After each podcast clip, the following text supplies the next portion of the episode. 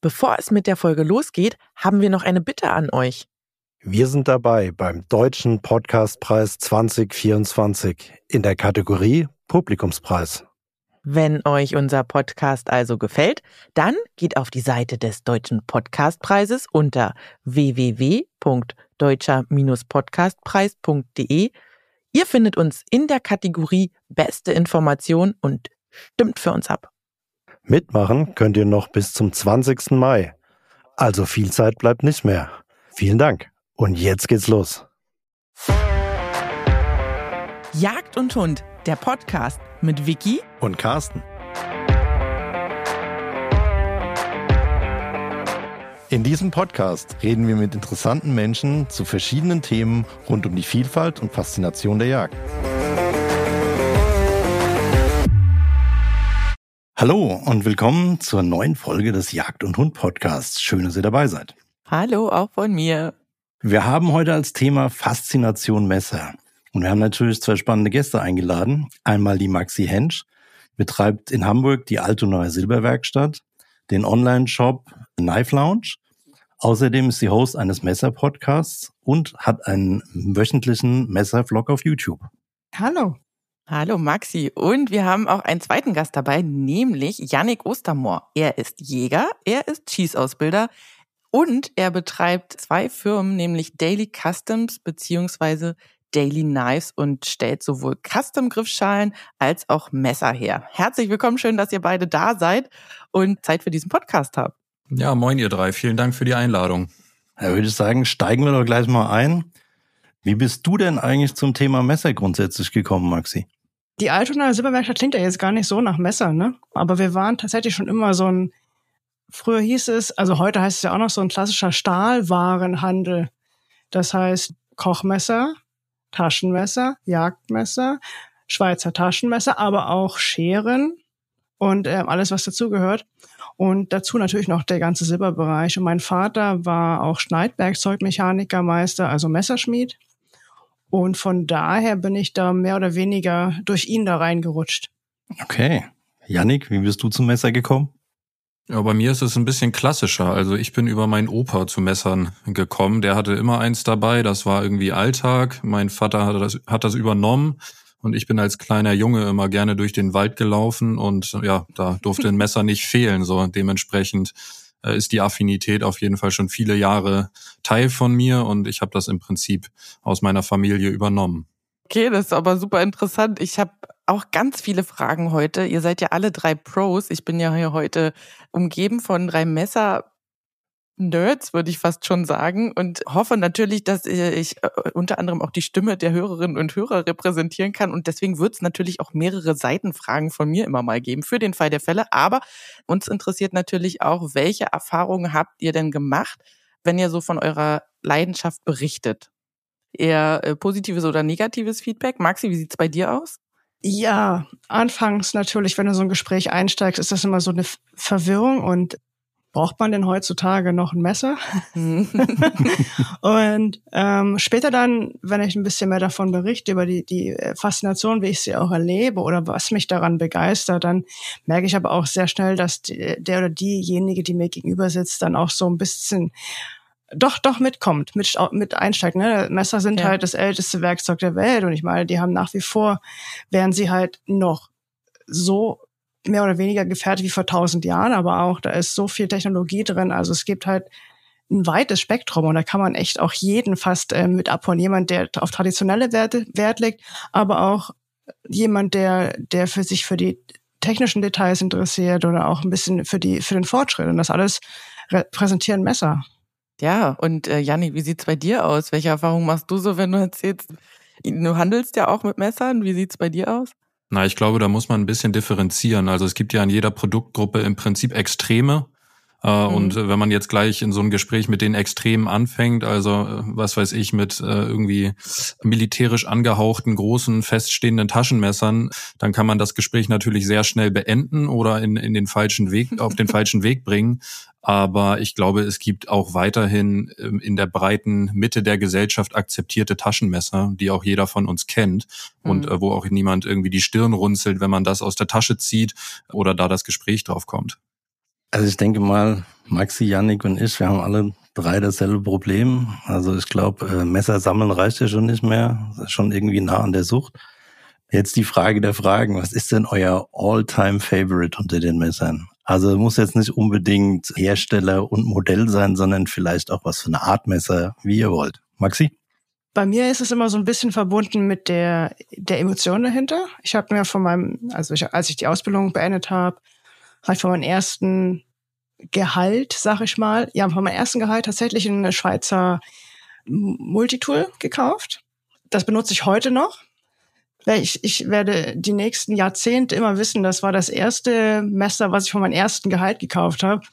Und das zweite, was mal was Messer, was mir sehr am Herzen liegt, ist ein Messer, was ich vor sieben Jahren oder acht Jahren gekauft habe. Und es war ein sehr, sehr teures Messer. Und das hat für mich auch so ein bisschen nur die, den Startschuss für die Gründung der Knife Lounge gegeben. Also für den zweiten Online-Shop, den wir aufgebaut haben. Was heißt denn teuer? Darf ich das mal fragen? Ja, das war über 300 Euro. Okay. Janik? Ich schließe mich dem ersten Teil von Maxi bedingungslos an. Also für mich ist es auch das Schweizer Taschenmesser. Das war mein erstes Messer von meinem Opa. Ich habe dieses Messer immer noch. Ich habe diverse Schweizer Taschenmesser in meiner, ich nenne es mal Sammlung, und ich habe immer ein Schweizer Taschenmesser dabei. Dementsprechend äh, Alltime Favorite, Preis-Leistungs-Verhältnis, Top, Klassiker, kann man nichts mit falsch machen. Das macht ja bei dir auch Sinn, weil ihr macht ja schließlich bei Daily Customs auch Griffschalen für Schweizer Messer. Genau, also die Entscheidung für unsere erste Produktgruppe, etwas basierend auf dem Schweizer Taschenmesser anzubieten, war genau aufgrund dieser Emotionalität und genau aufgrund der Verfügbarkeit und auch der Qualität, die da eben Victorinox bietet. Mhm. Hm. Ihr habt ja jetzt eben schon in unseren drei Fragen, die wir immer so einleitend stellen an unsere Gäste, seid ihr ja schon ein bisschen darauf ein, da eingestiegen bezüglich der Faszination Messer. Maxi, was macht das für dich eigentlich aus, diese Faszination Messer? Warum bist du wirklich da auch tief drin gelandet, sag ich jetzt mal? Jetzt greife ich wieder die Geschichte aus von meinem ersten teuren Taschenmesser. Das ist ein Messerdesign, also das heißt jetzt, es ist ein Chris Reeve The Benzer. Und du musst dir vorstellen, dieses Messerdesign ist über 33 Jahre alt. Mhm. Also dieses Messer hat sich innerhalb von 33 Jahren grundlegend nicht verändert im Design. Und dieses Messer, wenn du das heute kaufen möchtest, hast du eine Wartezeit bei dem Hersteller von vier Jahren. Boah, krass. Ne, das heißt, also es gibt wirklich Legenden, die wirklich auch wegweisende Sachen gemacht haben. In dem Fall, bei diesem Messer war es eine gewisse Verriegelung, die er erfunden hat. Und ja, also ich, ich, ich mag halt äh, die Geschichten dahinter, ne, hinter den Messern, wie die mhm. entstanden sind, warum die entstanden sind und was für Folgeprodukte dabei entstanden sind. Das fasziniert mich so. Das ist ja das ist richtig spannend, wenn du das ja, so ne? erzählst. So, Mensch. ja, Janik, äh, kannst du auch so eine spannende Geschichte erzählen? Was macht dich so, was vermacht für dich die Faszination Messer aus? Ich bin einfach Liebhaber gut produzierter, funktionierender Werkzeuge. Und Taschenmesser ist für mich ein Werkzeug und nichts anderes in, in meinem Alltagsgebrauch. Und die, die Messer, die ich sammel oder die ich auch nutze, sind eben Handschmeichler, schön verarbeitet, äh, Top-Qualität, halten im Zweifel ein Leben lang. Also kann man auch weiter vererben. Also das ist so meine Faszination für mich privat. Jetzt seid ihr ja dieses Jahr auch beide Aussteller auf der Jagd und Hund. Was hat euch dazu gebracht? Wir haben gehört, dass, dass, es, dass es diesmal möglich ist, dass, ne, dass, es ein, dass es einen Messerbereich gibt. Und das ist natürlich spannend für uns. Da sind wir doch dabei, oder Janik? Naja, die Jagd und Hund ist ja nicht irgendeine Messe. Ne? Also wenn man sich in Europa um, umguckt und äh, im Messerbereich ausstellen möchte, dann äh, kann man die Option, die man hat, eigentlich an beiden Händen aufzählen. Und dass es jetzt eine weitere gibt, äh, nämlich die Jagd und Hund, ist natürlich ein Riesenzugewinn. Und dementsprechend sind Maxi und ich eben dabei. Da habt ihr natürlich auch die Möglichkeit, dann auch Leute eure Leidenschaft nochmal näher zu bringen. Und was sagt ihr denn jemandem, wenn er so zu euch sagt, ich brauche ein gutes Messer? Habt ihr da so, ein, so eine Standardantwort? Wir machen jetzt heute mal Ladies First. Ich bin da, ich bin da total dafür. Maxi, du darfst mal anfangen. Es gibt immer so zwei Wege, wie man rangeht. Einmal ist es halt, was möchtest du damit machen? Mhm.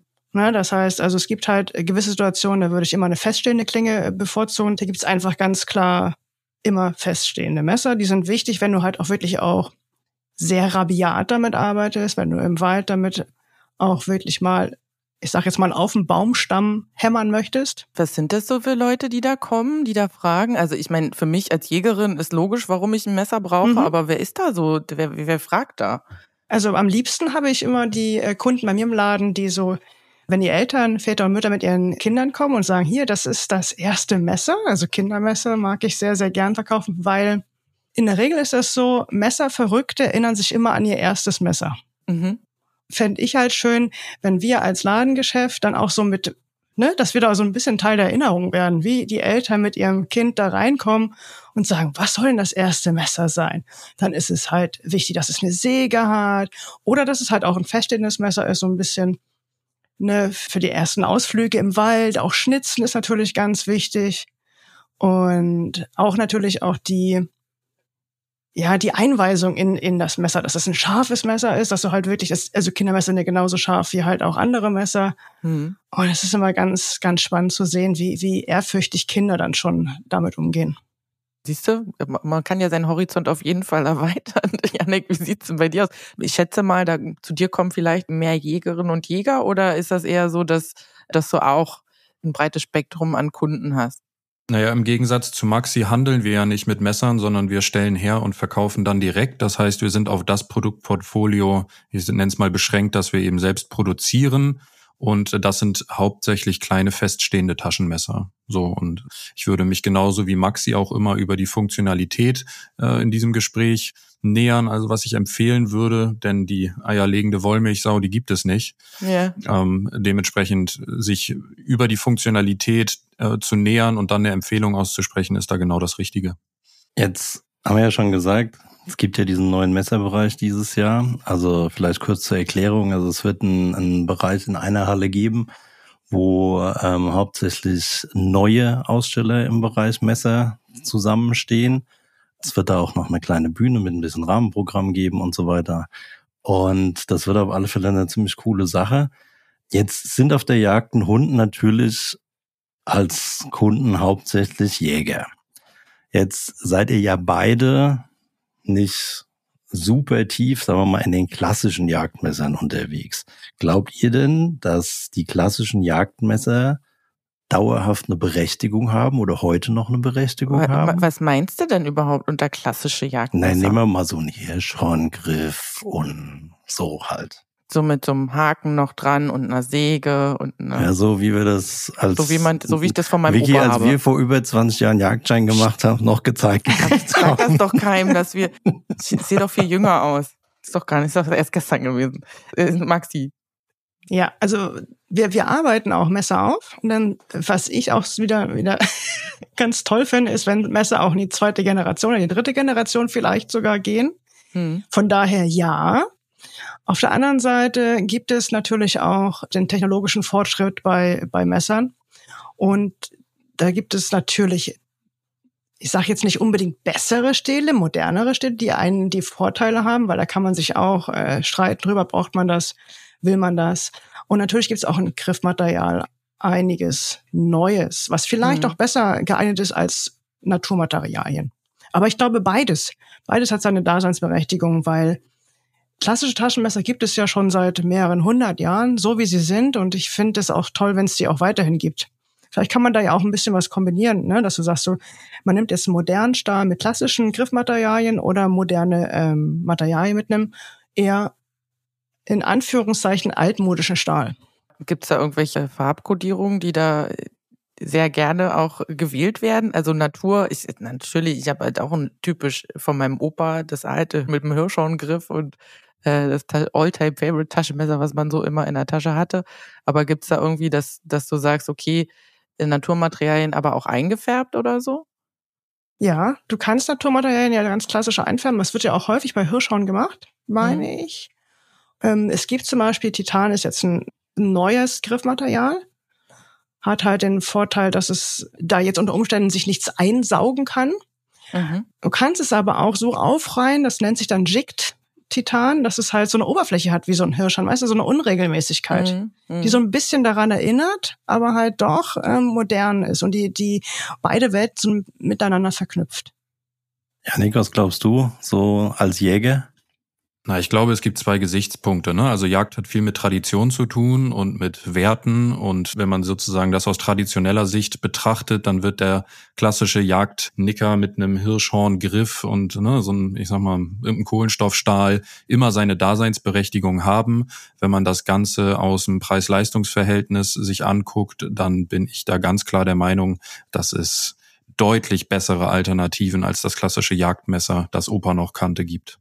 Welche Anforderungen hast du denn als Jäger an so ein Messer? Wenn du erzählst jetzt, das ist jetzt alles sehr für die Allgemeinheit, aber von deiner Seite aus, was ist so, wo du sagst, das muss unbedingt sein oder das muss es, oh, jetzt geht's, du lächelst gerade so. Ja, welche Anforderung habe ich an ein Jagdmesser? Also die erste Anforderung ist, dass es jederzeit ersetzbar ist und dass es mir nicht so weh tut, wenn es mal weg ist, weil die mhm. Erfahrung, die ich gemacht habe, ist, dass Messer auch gerne mal verschwinden. Das heißt, mhm. die Messer, die ich tatsächlich im Wald nutze, müssen in irgendeiner Art und Weise für mich dem Einkommen entsprechend leicht zu ersetzen sein. Mhm. Ich habe die Erfahrung gemacht, dass die Messer nicht so groß sein dürfen. Also die Tiere, die ich zerwirke, kann ich hervorragend mit recht kurzen Messern zerwirken. Das heißt, ich brauche da keine riesen Klopper. Und äh, der letzte Aspekt ist, den ich habe, dass das Ganze äh, leicht wieder auf einen guten hygienischen Standard gebracht werden muss. So, mhm. das sind im Prinzip so die drei Aspekte, auf die ich achte. Das heißt, bist eher weniger auf Naturmaterialien, sondern eher auf Plastikgriff und aber trotzdem gibt da gibt's doch bestimmt auch Unterschiede, oder? Definitiv. Mit also Naturmaterialien und Jagd passen für mich überhaupt nicht zusammen. Mhm. Ich mag Naturmaterialien an Messern sehr gerne, aber ich würde sie jetzt nicht mit in den Wald nehmen. Mhm. Für mich kommt im Prinzip Kunststoff, Gummi, Metalle in Frage beim Thema Griffmaterial und im Idealfall dann eben noch ein guter Stahl bei der Klinge. Also muss ich auch sagen, wir haben die Diskussion auch neulich bei uns im Revier gehabt und es ist halt einfach im Sinne der, der Wildbrethygiene, es ist halt einfach ein, ein, einen glatten Griff, einen Kunststoffgriff kriegst du einfach besser sauber als ein Hirschhorngriff. Das ist nun mal, ist nun mal so, ja. Also wir können das an der Stelle auch nochmal konkretisieren. Ich habe das ja immer wieder, dass ich mit, mit Jungjägern spreche und die Frage ist, ja, was für ein Messer, wie viel Geld muss ich ausgeben? Und meine Standardantwort ist immer, entweder du kaufst dir einen Mora ja, das kannst du im Wald richtig zu, also ne, das kannst du richtig rannehmen und wenn's wenn mal, das genau verlierst. und wenn es mal weg ist, dann ist es nicht so schlimm. Oder die zweite Empfehlung, die ich gebe, ist tatsächlich ein Industrieschlachtmesser. Ja, also sozusagen äh, die Messer mit großem Gummigriff, entweder in Orange, Gelb oder in welcher Farbe auch immer, mhm. die in der Industrie verwendet werden, um nach dem Schlachten selbstverständlich, aber um das Tier da zu zerwirken, die würde ich immer nutzen. So und die habe ich auch privat dabei. Ne? Victorinox Schlachtmesser mit einer vernünftigen Kydex-Scheide drum ist für mich das Nonplusultra, wenn es in den Wald geht. Verständlich die, die Geschichte mit dem, mit dem Messer, mit dem Naturgriff ist natürlich, das sieht immer ganz nett aus, aber ich weiß gar nicht, ich glaube, das habe ich auch an meinen Anfangstagen mal benutzt und irgendwann ist das ja auch in der Handhabung, muss man auch ganz ehrlich sagen, es, es liegt auch nicht so schön in der Hand, wenn man damit wirklich aktiv arbeiten möchte. Und jeder, der mal ein Tier zerwirkt hat, das richtig fett war und überall Fettbrocken an diesem Messer sind und dann so ein Hirschhorngriff, na, herzlichen Glückwunsch. Also, schön oh.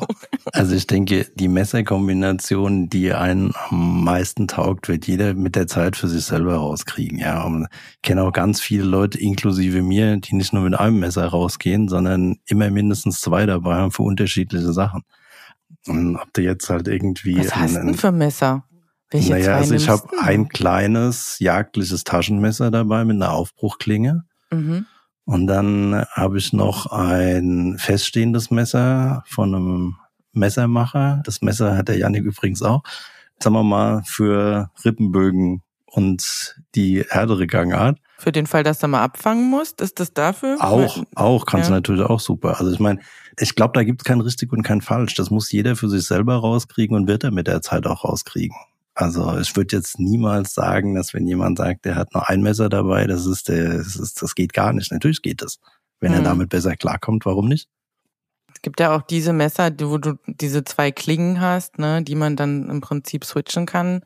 Das gibt's ja auch. Das funktioniert ja auch. Also wer, wer damit umgehen kann, ohne sich da selber zu verletzen. Mal was ganz anderes. Glaubt ihr, dass die Leute da draußen die entsprechenden Gesetzeslagen zum Thema Messer auf dem Schirm haben, sagen wir mal 42a, also Paragraph 42a, Klingenlänge und so weiter. Maxi? Nee. Also aus meiner persönlichen Erfahrung, nein, nein. Ich wollte gerade sagen, kannst du, kannst du uns mal aufklären? Du sagst das so, als ob das selbstverständlich ist. Paragraph 42a Klingenlänge und so. Janik, ich würde sagen, antworte und erkläre mal die Paragraphen. Naja, also machen wir uns nichts vor. Wer kennt sich so richtig in den Gesetzen aus, die uns alle betreffen? So, mhm. und 42a und Waffengesetz ist ja nun etwas sehr Spezifisches und Messerträger kennen sich grundsätzlich nicht im Waffenrecht aus. Mhm. Ja? Also zum Beispiel steht da, dass du keine Einhandmesser benutzen darfst. Zum Beispiel diese ganzen Taschenmesser mit einem, mit einem Daumenpin an der Klinge mhm. darfst du nicht nutzen. Also, also genau genommen darf das Messer nicht einhändig öffnbar sein ja. und feststellbar. Genau. Und genau genommen darfst du es nutzen, aber nur mit triftigem Grund. Ja. Das ist also, richtig. Wenn wir jetzt anfangen, dann ich auch hab's so vereinfacht. richtig. Ich gebe dir recht. Ich habe es vereinfacht. Womit wir wieder beim Thema wären, dass sich die Messerträger nicht mit den Gesetzen auskennen. Ja. Heute richtiger Aufklärungspodcast für mich. Ich freue mich. also ich glaube ganz grundsätzlich, dass das auf jeden Fall eine Problematik ist. Und ich meine, Maxi in ihrem Ladengeschäft kann dem natürlich entgegenwirken, indem sie da beim Kauf immer gleich auch noch so eine kleine Auskunft gibt, was das Gesetz betrifft. Aber ganz grundsätzlich ist das, glaube ich, problematisch. Also ich kann es ja aus meiner, aus meiner Sicht ganz klar sagen, ich hätte es jetzt nicht gewusst, ne? Also und dabei solltest du das als Jägerin unbedingt wissen. Ja, aber wissen, hast du jede, jeden, jeden Paragraphen wirklich im Kopf, Janik? Das natürlich nicht, aber zum Beispiel der 42a war Teil meiner Jagdausbildung. Ne, da haben wir uns auf jeden Fall schon darüber unterhalten. Und sag mal ganz grundsätzlich, als Waffenbesitzer ist das natürlich für uns ein sehr, sehr relevantes Thema. Gut, Asche auf mein Haupt darüber sollte man auf jeden Fall informiert sein. Und habt ihr aber, wenn wir jetzt mal ein bisschen weggehen von der Gesetzeslage und wir haben uns ja auch vorhin auch schon über die verschiedenen Griffe unterhalten und habe schon ein bisschen angeteasert, was die Farben und so betrifft. Wie sieht's denn eigentlich so mit Trends aus und Innovationen? Gibt's da irgendwas, wo ihr sagt, da seht ihr, wo die Reise hingeht, Maxi? Hast du da irgendwie, du bist ja da nah am Puls der Zeit? Also im, im Messerbereich generell. Ich kann das jetzt nicht auf den Jagdbereich eingrenzen, aber im Messerbereich tatsächlich gibt es sehr, sehr viele Neuerungen, meint man gar nicht, aber vor allem was Stähle angeht, also jetzt im hypermodernen Bereich, das Beste von Besten, gibt es tatsächlich auch Trendfarben. Jetzt, äh, ich spreche jetzt äh, bewusst über den, wir nennen es Everyday Carry Bereich, also wirklich, was man jeden Tag dabei hat. Mhm. Da gibt es in diesem Jahr, würde ich sagen, also ne, im Bereich, wir sind jetzt immer im Bereich Mode, ist es äh, Tiffany Blue, aber auch Orange. Tiffany Blue, ist das so Saphirblau oder ist das so ein ja, bisschen so wirklich so, wie bei Tiffany? Genau, das, das ist Tiffany. Das, ja, so wie bei der bei der Silbermarke. Also für die Jungs Blue. da draußen, die das nicht wissen, es gibt so einen schönen Laden, der heißt so. Nur mal so als Tipp. Genau, und im Stahl dieses Jahr ganz, ganz stark, er nennt sich Magna Cut, ist ein amerikanischer pulvermetallurgischer Stahl. Ja, da gehen wir gerade, also inklusive mir, da gehen wir gerade alle ganz steil drauf. Okay. Minimal. ja, Nick, hast du auch schon Tiffany Blue zu Hause? Natürlich. Also, mhm. Das äh, führt kein Weg dran vorbei. Ich äh, bin da ja auch großer Fan. Nein, ich glaube, dass die gesamte Messerindustrie auf jeden Fall wiederkehrenden Trends und sag mal modischen Einflüssen auch unterlegen ist und äh, dass es dann eben technische Neuerungen gerade im Bereich ja, Stahl oder Verriegelungsmechanismen oder Öffnungsmechanismen oder was auch immer gibt. Ähm, das ist so ein bisschen unabhängig davon, weil die tatsächlich bleiben. Aber gerade dieses Thema Farben, was wir jetzt gerade haben, also überall ploppen die grellsten Farben auf und alle finden es toll, ähm, das ist auf jeden Fall ein Trend. Und das entspricht auch alles der Gesetzeslage, was da jetzt neu kommt? Um jetzt mal nochmal den Bogen zurückzuspannen? Ja, die Gesetzeslage ist ja immer national unterschiedlich. Aber mhm. das, was in Deutschland entsteht, ist da auf jeden Fall immer bemüht, sage ich mal, die Gesetzeslage entweder zu umschiffen oder einzuhalten. Es gibt noch keine verbotene Farbe. Okay. Ja, das stimmt. also da sind wir auf der sicheren Seite. Weiß, das kommt bestimmt auch noch. Also ich kann ja jetzt mal ein bisschen aus meinem Nähkästchen plaudern. Mein Opa war ja Schmied und der hat zwar keine Messer hergestellt, aber ganz viele andere schöne Sachen. Und wie sieht's dann eigentlich aus? Glaubt ihr, dass das Messer machen oder Schmieden an sich als Handwerk bestehen bleibt?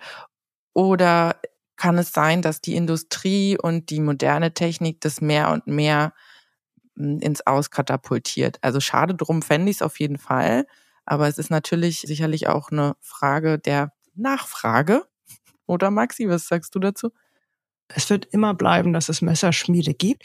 Und vor allem, es wird auch immer Messerschmiedekurse geben, weil das gerade auch das Messerschmieden ist eine Faszination, die einmal, ne, ich habe was über den Händen gemacht, aber auf hm. der anderen Seite auch so ein bisschen was von, na, von Entspannung auch hat, ne, dass du wirklich, dass du wirklich da was schaffst und das ist ein, ich sag jetzt mal, das bewusst monoton, das Schmieden, eine, durch eine monotone Tätigkeit und das trotzdem was, was Grandioses rauskommt. Einmal, einmal natürlich die Messerschmiede gibt es nach wie vor. Also wir sehen das auch immer noch, dass es wirklich immer wieder neue Talente gibt von Messermachern, die jetzt nicht vielleicht den Stahl jetzt aus dem selber schmieden, aber auch sehr, sehr viel Handarbeit da reinigen. Von daher glaube ich, dass die Handarbeit, äh, Schrägstrich Messerschmieden immer äh, es immer geben wird. Es gibt nach wie vor auch noch Techniken, die du gar nicht maschinell herstellen kannst, beziehungsweise wirst du es immer sehen, dass es Handarbeit ist.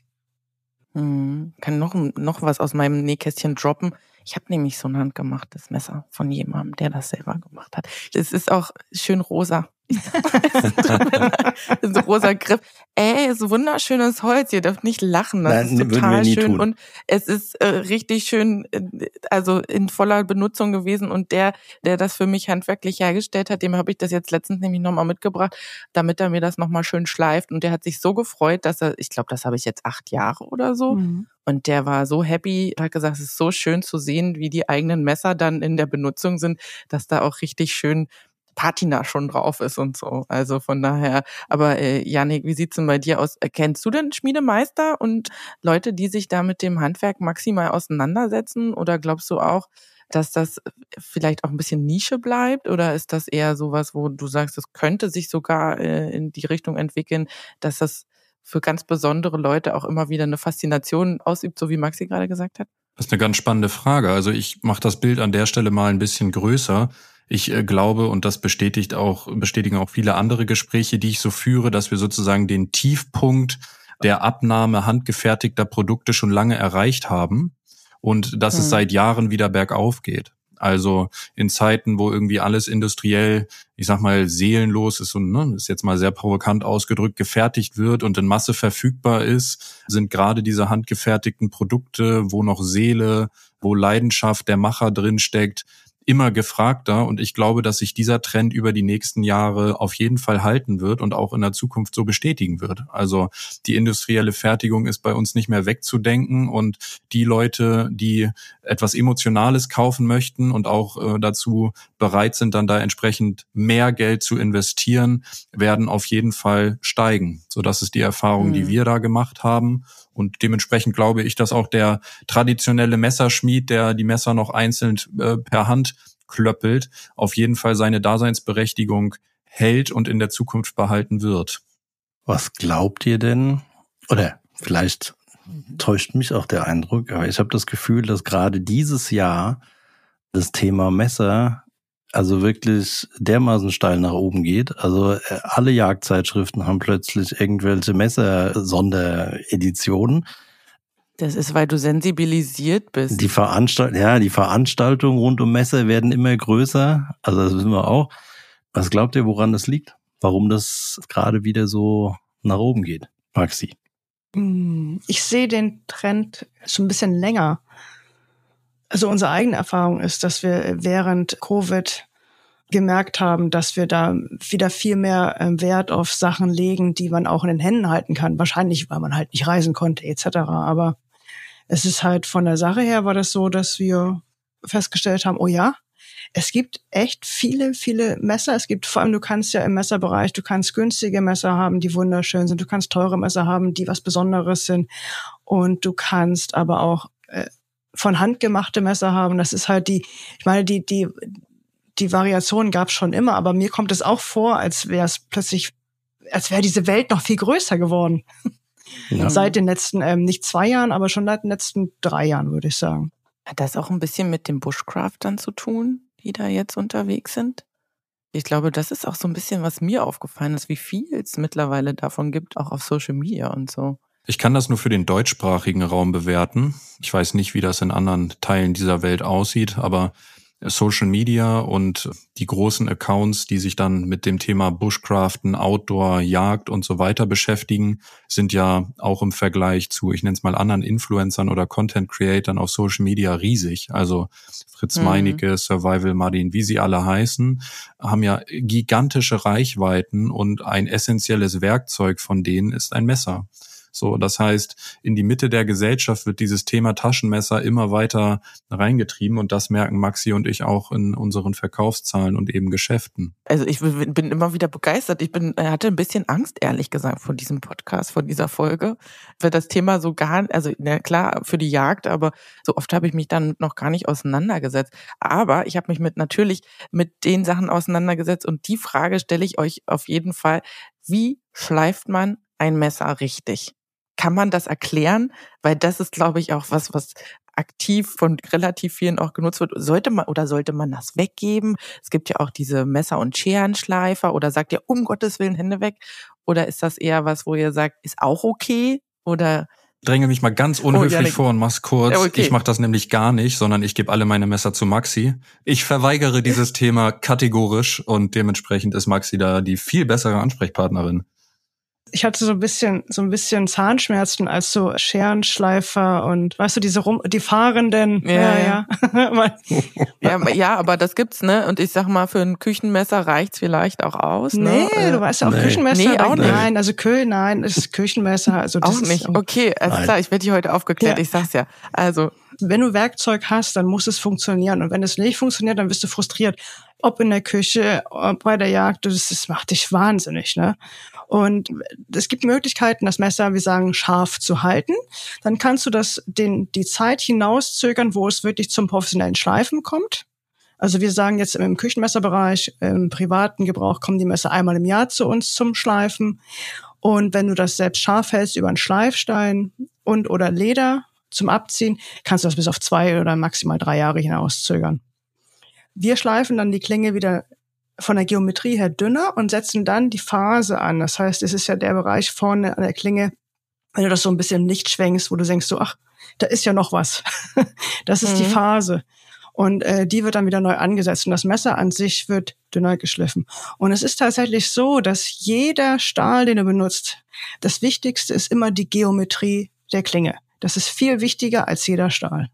Also der Winkel quasi, ja. den man da beachten muss. Ja, also oder, oder sozusagen je dünner die Klinge ist, desto besser schneidet sie ja. Ne? Desto, du hast ja diesen, den, den Eintrittwiderstand wird ja wird ja weniger, wenn du wenn die Klinge dünner ist. Sie hat natürlich dann den mhm. Nachteil, mhm. dass sie unter anderen Umständen äh, brechen kann vorne in dem Bereich.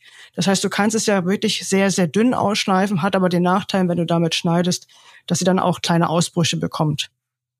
Du musst halt mhm. halt den, den Mittelweg finden was für dich funktioniert. Und das wiederum hängt davon ab, was du schneidest und wie du schneidest. Und das, liebe Leute, ist der Grund, warum ich das nicht selber mache.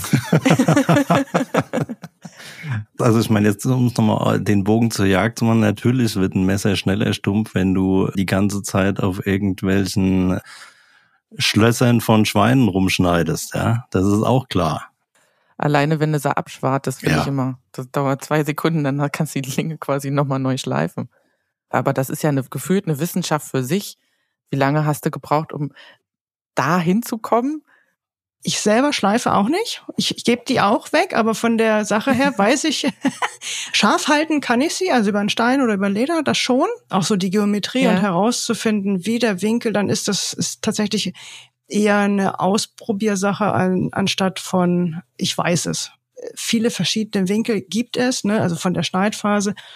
Oder anders gesagt, wenn du selber das Messer scharf hältst über einen Schleifstein und du immer den gleichen Winkel einhältst, ist das auch okay. Der muss da nicht perfekt sein, er muss halt okay. halt schon immer gleich sein. Und das ist die Kunst des Scharfhaltens. Ich wollte gerade sagen, das ist die Kunst. Es gibt ja da auch natürlich diese berühmten, also wo man das Messer ranlegt, wo man dann im Prinzip nachschleifen könnte. Das wäre zum Beispiel besser als jetzt sowas hm. Elektrisches, um jetzt mal ganz aktiv in die Praxisphase zu kommen? Weil ich frage natürlich aus Eigeninteresse und weil ich weiß, dass da draußen sicherlich genug Leute sind, gibt ja auch Werbung für solche mhm. elektronischen Messerschleifer. Eher weniger ja. gut, sagst du jetzt? Oder ist das eher was, wo du sagst, holt euch was Feststehendes, damit das Messer angelegt werden kann, um dann das in dem richtigen Winkel immer Also wieder am zu schleifen? wichtigsten finde ich immer, dass du halt die Möglichkeit haben solltest, das Messer auch nass zu schleifen.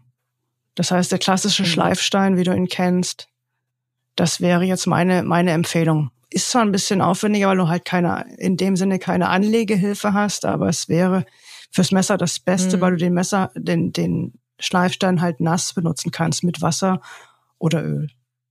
Tja, Vicky, was machst du jetzt? Carsten. Schleifst du deine Messer selbst oder schickst du lieber der Maxi?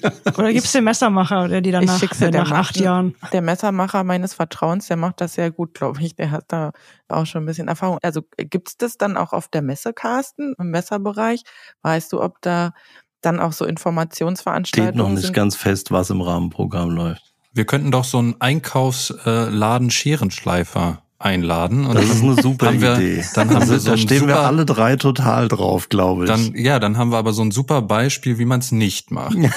So, Also solange der nicht geteert und gefedert wird Das und wieder nach Hause passieren. geschickt wird. Mein Vater sagte mal, der Grund, warum es nicht unterwegs geht, ist in der Regel, weil du halt keinen Wasseranschluss hast in deinem Auto. So, und deswegen Messer solltest du nass schleifen. Und in Solingen gab es immer dann das Wort Trockenschleifer und das war ein Schimpfwort. Ist es wahrscheinlich heute noch. ja. Naja, also man muss das ja mal auch realistisch betrachten. Wenn man jetzt vernünftiges Schleifequipment für zu Hause kauft, dann kommt man da auf einen Betrag, für den man auch, ich sag mal, eine Handvoll guter, ausgewählter Messer jahrelang auch in den Schleifservice schicken kann. Also, Definitiv. ne, Hm. muss man sich immer die Frage stellen, was man eigentlich möchte. Und wenn man mal den Fachmann oder die Fachfrau gesehen hat, die Messer schleift, dann weiß man aber Bescheid. Das stimmt. Also Ich meine, klar, da ist der Markt natürlich auch gigantisch, ja. Also ich meine, da gibt's ja, gibt's ja inzwischen alles und nichts. Und ich verstehe schon auch, dass jemand, der sich nicht jeden Tag mit Messern beschäftigt, da natürlich auch erstmal mit einem großen Fragezeichen da steht. Ja, und, äh, gibt's ja, gibt's Geräte, die Winkel messen und allen möglichen Schnickschnack. Und aus der Perspektive von uns Messersammlern einfach völlig zu Recht. Also Absolut, das muss man, das natürlich. muss man da ja mal zusagen, ne? Ja, und vor allem definitiv nicht nur eins dieser Geräte.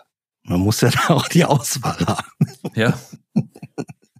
Wie bei den Messern auch. Die Hörerinnen und Hörer merken da draußen schon, also ein Messer reicht nicht. Ich glaube, das ist Nicht ganz. nicht ganz. Nichtsdestotrotz, ich habe unheimlich viel mitgenommen, muss ich ganz ehrlich gestehen. Also mega spannend, Max. Ich freue mich, wenn wir uns auf der Messe sehen. Und dann habe ich noch ganz, ganz viele andere Fragen. Vielen, vielen herzlichen Dank, dass ihr hier wirklich Aufklärungsarbeiten leistet. Nicht nur für mich, sondern auch für die Leute da draußen. Und ich glaube auch, dass das ein Thema ist, so wie er gerade auch schon gesagt hat, das geht weiter nach vorne. Und äh, Carsten hat mich ja da ein bisschen angesteckt, muss man dazu sagen. Und deswegen vielen herzlichen Dank an euch beide, dass ich heute ganz viel mitnehmen konnte. Und Carsten, gelernt hast du heute wahrscheinlich nicht viel, aber äh, bestätigt, bist du Also bestätigt ja gut, äh, gelernt habe ich nicht so viel. Gut, aber das kenne ich die beiden ja auch schon ganz gut. Also insofern, ich finde es einfach super, dass das Thema Messer immer mehr Fahrt aufnimmt, auch unter Jägern im Speziellen. Ich finde es super, dass auch die Jagd und Hund da das Ganze mit supportet und ich glaube, das wird wirklich gut. Also auch auf der Messe der Bereich. Vielen, vielen Dank an euch beide auch nochmal und äh, schön, dass ihr da wart. Danke an euch. Vielen Dank für die Einladung. Danke. Und Vicky, bring mal dein rosa Messer mit äh, zur Jagd und Hund, würde mich mal interessieren. Mach ich. Und an euch da draußen vielen, vielen Dank fürs Zuhören und freut euch auf weitere Folgen des Podcasts Jagd und Hund. Und bis dahin ein kräftiges Fettmannsheil und Also jetzt guten Anblick. Tschö. Tschö. Ciao. Tschüss.